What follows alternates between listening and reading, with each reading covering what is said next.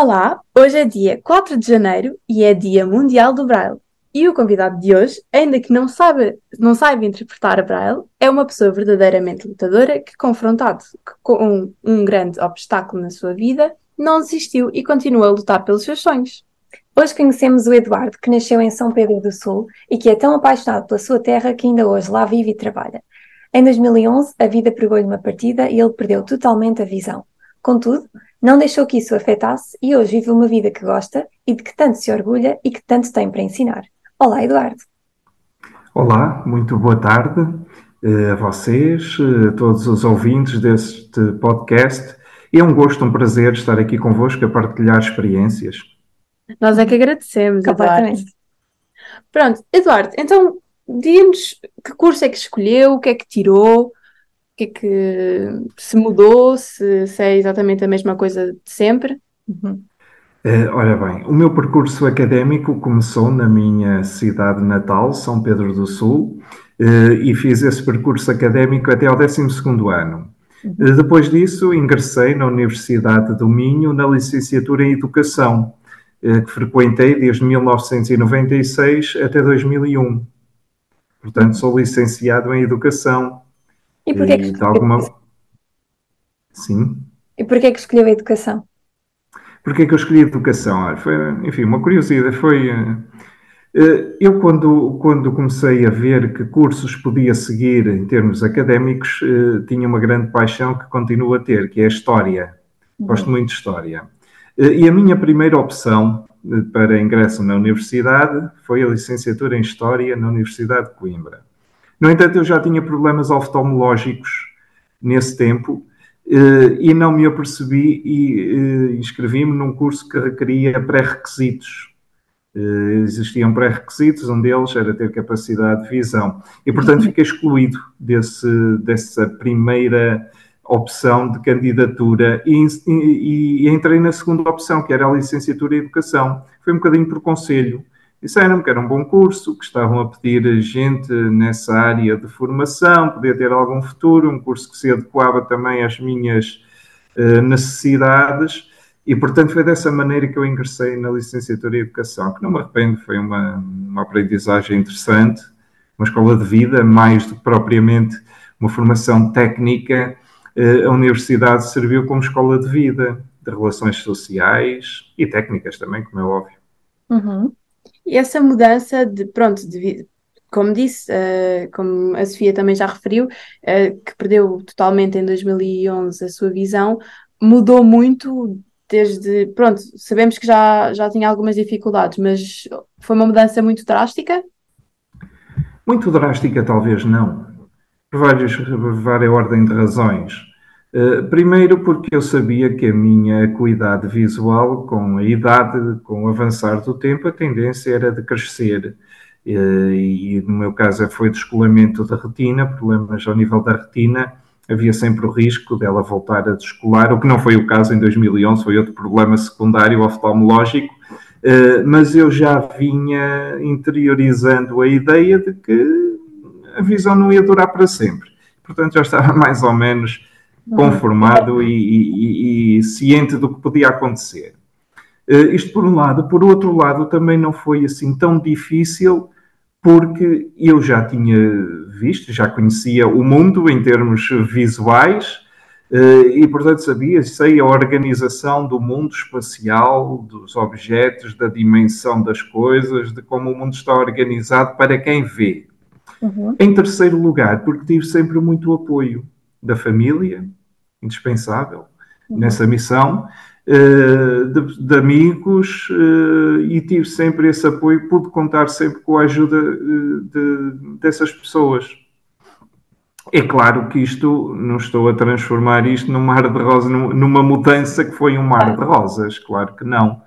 e ainda hoje se faz sentir, em uhum. termos psicológicos, há dias melhores, há dias piores, mas de uma forma geral vivo bem como estou. Uhum. O que é que estava a fazer uh, profissionalmente quando aconteceu uh, o que aconteceu em 2011, quando perdeu totalmente a sua visão? Já trabalhava na Câmara Municipal de São Pedro do Sul okay. desde 2013. Aliás, eu fiz o meu uh, estágio académico curricular na Câmara Municipal, na Biblioteca Municipal, com um projeto de, de incentivo à leitura nas escolas de primeiro ciclo e desenvolvi algum trabalho nesse âmbito da, da licenciatura em Educação. A par com isso, e também na Câmara Municipal, fui desenvolvendo trabalho no domínio da história local. Uh, estudar, investigar, valorizar, divulgar a história da região de Lafões e principalmente do, município de São Pedro do Sul. Uhum. Era isso que eu fazia e que continuo a fazer agora mais, ainda mais vocacionado uh, para a história. Ok. Um, e então, como é que nos descreve o seu dia a dia uh, atualmente? Uh, com esta sua condição, mas também uh, esquecendo um bocadinho isto, profissionalmente, o que, é, o que é que inclui, o que é que engloba o seu dia a dia? Muito bem, olha, logo antes de chegar ao trabalho, tenho a ajuda da minha esposa, que me leva de carro até ao trabalho, que eu resido aqui na cidade de São Pedro do Sul e trabalho nas termas de São Pedro do Sul, eh, mais concretamente no Centro Interpretativo das Termas Romanas. Lá chegado, eh, estou lá sentado no balcão eh, a fazer o meu trabalho e tudo aquilo que envolve a gestão daquele centro interpretativo. Uhum. do que necessário, inclusivamente eu, sendo cego, faço visitas guiadas ao monumento, percorrendo o espaço e contando um pouco da sua história. Ok. No fim do dia de trabalho, volto a ter a ajuda da minha mulher que passa lá e volta-me a trazer de carro para casa. Incrível mesmo. E teve, pronto, já nos disse que a sua família foi uma grande ajuda. Teve mais alguém que o ajudou? Teve alguma inspiração, um mentor, alguém que o ajudou a ultrapassar? Eh, Nesse sentido, não. Mas pronto. Nesse sentido, não eh, algumas pessoas em quem me inspiro, mas não no caso de, desta perda de visão, eh, mais em termos gerais da vida, uhum. eh, de, valores, de investigação, de estudo, no caso profissional, é mais nesse sentido. Devo muito e conto muito, com a ajuda, como referi há pouco, da minha esposa, eh, que é insuperável nessas ajudas. Uhum. E quem são essas inspirações? São a nível da história, a nível da, contar, da educação, não é? Da, da, explicação, que também faz parte do seu dia a dia, explicar e fazer visitas guiadas. A que nível? Eh, não, não particularmente assim. Uh, olha, uma pessoa que foi importante, por exemplo, no meu percurso académico, foi um professor que eu tive na universidade chamado João Parasqueva, uhum. uh, que, que era um professor que conseguia cativar os alunos e, mais do que isso, conseguia fazer os alunos refletirem. Mais do que ser um depósito de informação, era um lugar, as aulas dele eram um lugar de reflexão. Uhum. E penso que isso foi muito importante, aprender a pensar criticamente pela nossa cabeça, eh, com um livre pensamento, eh, foi, foi importante nesse sentido. Eh, foi uma das pessoas que me influenciou positivamente e outras existiram em contexto académico, universitário e fora disso, eh, no dia a dia, várias pessoas uhum. em que uhum. nós nos revemos e que de uma forma ou outra vamos tentando seguir pisadas ou, ou assumir os exemplos positivos que essas pessoas deixam. Não queria particularizar ninguém, mas okay. existem. Em geral, ok. E olhando para trás, sente que há alguma coisa que teria feito de diferente, ou tirava outro curso logo, ou dedicava-se mais a, a, outro tipo de trabalho? À educação propriamente dita, não é? Porque pois acabou a fazer o que faz hoje, das guiadas no centro das termas. Uh, se calhar, a priori, quando pensamos num curso de educação, pensamos numa sala de aula, pensamos. Uh, arrepende-se, queria ter optado por esse caminho? Ou... Olha, no caso do curso da licenciatura em Educação, não é para sala de aula. Uhum. Uh, o perfil do educador é contribuir uh, para que as pessoas possam desenvolver uh, no melhor das suas capacidades com projetos educativos, de intervenção comunitária. É, é mais nesse sentido, não é uma missão de professor. agora, se ele preferia continuar com a história ou voltar à educação, eu preferia continuar com a história. Uhum. É uma paixão maior do que as ciências da educação. Uhum. E E, nas suas e se eu fazia alguma coisa diferente? Sim. Fazia muitas coisas. Eu acho que as pessoas, quando dizem ah, na minha vida não fazia nada diferente do que aquilo que fiz, acho que é um erro. Acho que toda a gente fazia coisas eh, diferentes Umas faziam, umas coisas que fizeram e não fariam, outras coisas que não fariam, eh, que não fizeram e fariam. Uh, penso que isso, uh, o ser humano está em constante mudança e o que hoje é verdade, amanhã é mentira e vice-versa. E as pessoas mudam e eu, pessoalmente, mudava muitas coisas que fiz, faria outras, não faria outras e fazia diferente muita coisa. Muito bem. Ok, um, agora queríamos fazer uma pergunta um bocadinho direta. Como é que foi a sua entrada no mercado de trabalho? Ou seja, do dia em que deixou de estudar e abraçou uma profissão, quais é que foram os maiores desafios que, que teve de enfrentar? Olha, no meu caso foi uma continuidade. Como ele disse, fiz o, o, estágio curricular na Câmara de São Pedro do Sul, na Biblioteca Municipal. Depois dei continuidade a esse projeto académico que, que levei para lá Uh, com um, um, um, na altura no IFP existiam uns cursos, um, ai, como é que chamava? Uh, contrato profissional, como é que aquilo, aquilo tinha um nome específico. Uh, agora não me recordo bem, mas eram uns projetos que o Centro de Emprego tinha para recém-licenciados com um contrato já profissional. Uh, estive um ano nessa situação. Depois esses, esse projeto, programa terminou uh, e estive também mais um ano ou dois, se não me engano, com os POCs, que existiam na altura, que era também por um ano, uh, através do Centro de Emprego. E finalmente, depois tive um contrato já de licenciado na Câmara Municipal em 2007 e em 2010, se não me engano, eh, passei aos quadros efetivos da Câmara Municipal. Okay. E houve sempre assim essa continuidade do, do, de projetos e depois foi entrando noutros, uh, uh, noutros trabalhos na Câmara Municipal, principalmente o de História. Uh, quando era necessário, alguns pareceres históricos de, de valorização do património, da cultura, da história, eh, eu inseria-me eh, nesses grupos de trabalho. Uhum. E houve mais alguma mudança a nível de trabalho ou foi só, foi só isso que foi à procura? Não... Depois a, a mudança, a eh, mudança mais significativa foi em 2019, quando abriu nas termas de São Pedro do Sul, o Centro Interpretativo das Termas Romanas de São Pedro do Sul, e eu como eu fui uma pessoa que tive alguma interferência no processo de, de, de, de requalificação daquele espaço, com algumas informações históricas, estava ligado a essa área da história, do património, da cultura, e fui convidado eh, a ir desenvolver trabalho para esse lugar. Até hoje. Muito bem. E quais é que são os.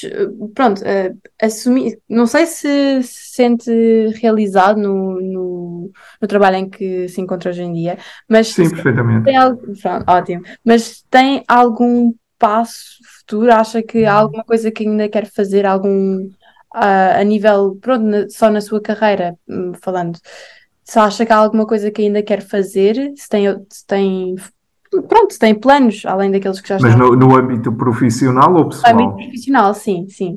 Profissional? Profissional. Sim, naturalmente, sim. Uh, quero continuar a desenvolver esse trabalho e a aperfeiçoar esse trabalho, uh, com a criação de alguns projetos uh, de valorização e de divulgação da história local, não passando, não passando somente pelas termas romanas e por aquele contexto eh, dos antigos balneários de fundação romana, eh, mas alargando e, e de uma maneira integrada ir relacionando esse sítio arqueológico das termas romanas de São Pedro do Sul com outros lugares, outros sítios arqueológicos e patrimoniais de São Pedro do Sul. Uhum. Eh, com no, novos projetos, novas intervenções, organização de, de seminários, de, de encontros, eh, de especialistas que discutam, que debatam uh, esses aspectos da história local. E a nível uh, pessoal, pronto, isto é profissional, mas e a nível pessoal?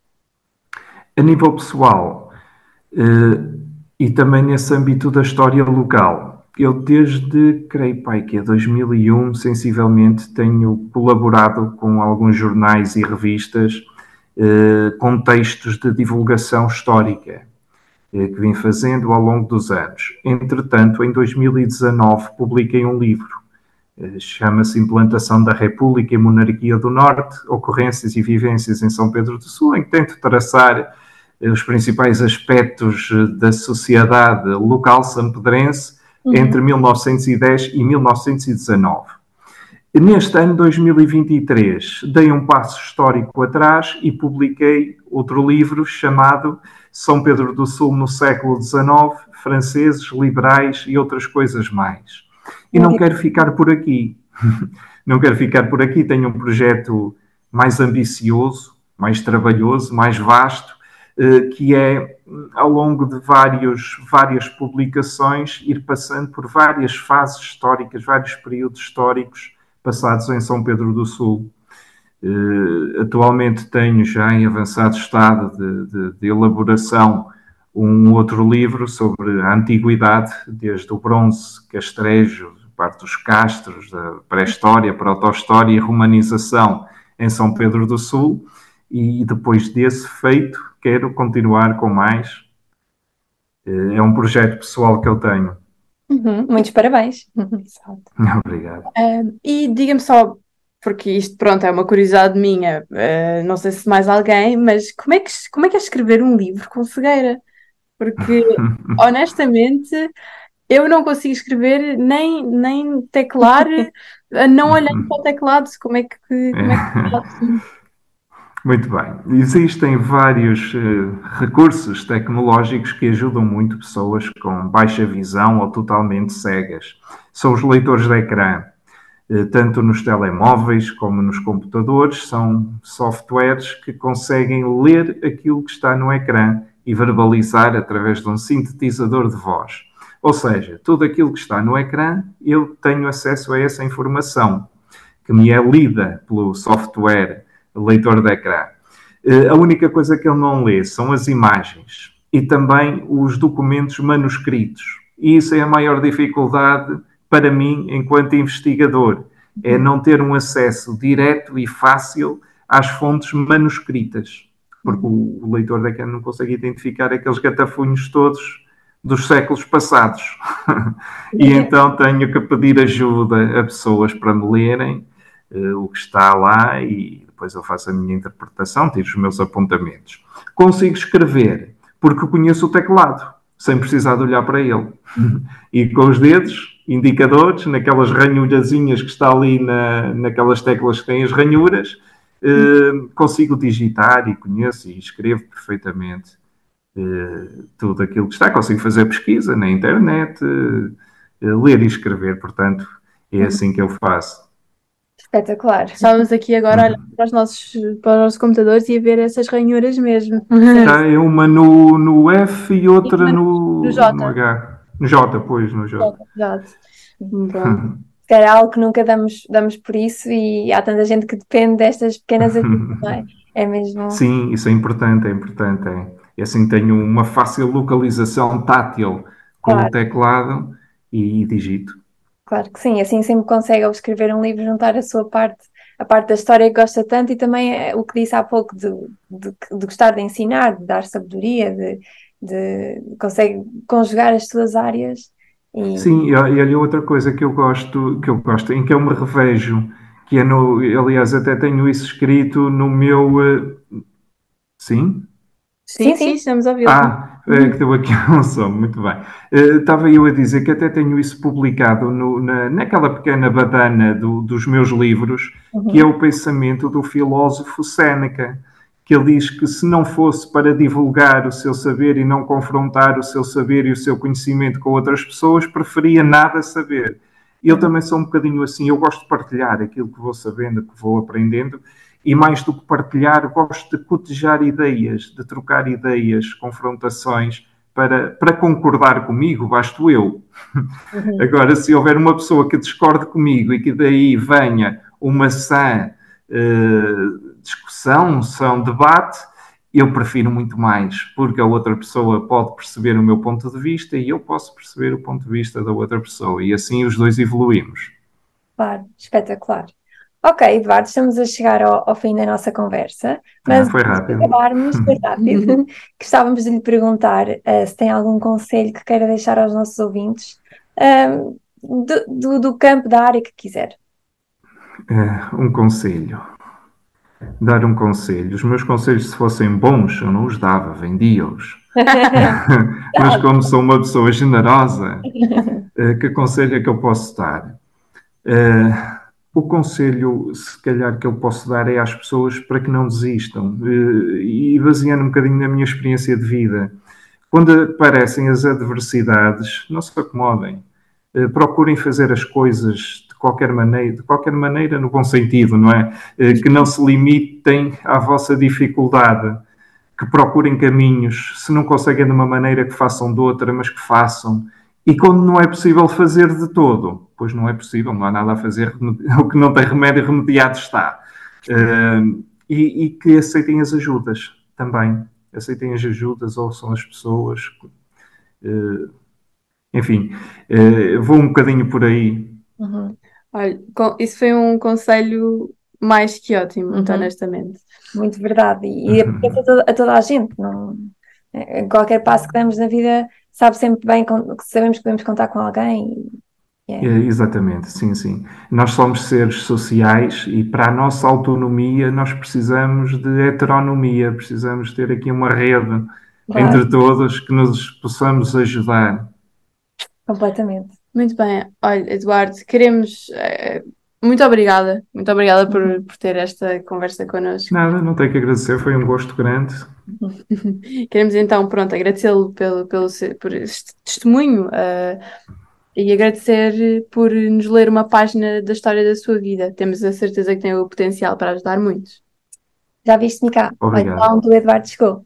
Obrigada. Obrigada. Obrigado. Foi um